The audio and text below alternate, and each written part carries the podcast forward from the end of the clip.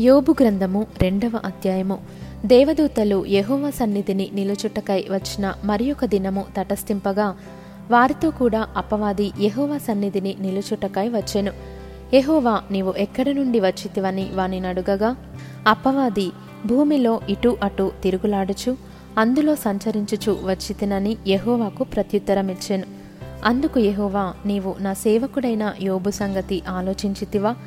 అతడు యథార్థవర్తనుడును న్యాయవంతుడునై దేవుని యందు భయభక్తులు కలిగి చెడుతనము విసర్జించినవాడు భూమి మీద అతని వంటి వాడెవడునూ లేడు. నిష్కారణముగా అతనిని పాడు చేయుటకు నీవు నన్ను ప్రేరేపించినను అతడు ఇంకను తన యథార్థతను వదలక నిలకడగా నున్నాడనగా అపవాది చర్మము కాపాడుకొనుటకై చర్మమును తన ప్రాణమును కాపాడుకొనుటకై తనకు కలిగినది యావత్తును నరుడిచ్చును గదా ఇంకొకసారి నీవు చేయి చాపి అతని ఎముకను అతని దేహమును మొత్తిన ఎడల అతడు నీ ముఖము ఎదుటనే దూషించి నిన్ను విడిచిపోవును అనెను. అందుకు యహోవా అతడు నీ వశమున నున్నాడు. అతని ప్రాణము మాత్రము నీవు ముట్టవద్దని సెలవిచ్చెను.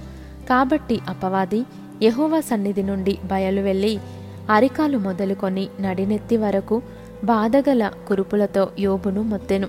అతడు ఒళ్ళు గోకుకొనుటకై చిల్లపెంకు తీసుకొని బూడిదలో కూర్చుండగా అతని భార్య వచ్చి నీవు ఇంకనూ యథార్థతను వదలకయుందువా?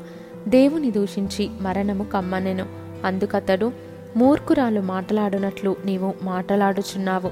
మనము దేవుని వలన మేలు అనుభవించుదుమా? కీడును మనము అనుభవింపతగదా అనెను.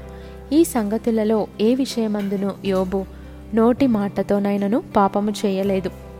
తేమానీయుడైన ఎలిఫజు షూహియుడైన బిల్దదు నయమాతీయుడైన జోఫరు అను యోబు ముగ్గురు స్నేహితులు అతనికి సంభవించిన ఆపదలన్నిటిని గూర్చి వినిన వారై అతనితో కలిసి దుఃఖించుటకును అతనిని ఓదార్చుటకును పోవలెనని ఆలోచించుకొని తమ తమ స్థలములను విడిచి వచ్చిరి వారు వచ్చి దూరముగా నిలవబడి కన్నులెత్తి చూచినప్పుడు అతని పోల్చలేక తమ వస్త్రములను చింపుకొని ఆకాశము తట్టు తలల మీద ధూళి చల్లుకొని ఎలుగెత్తి ఏడ్చిరి.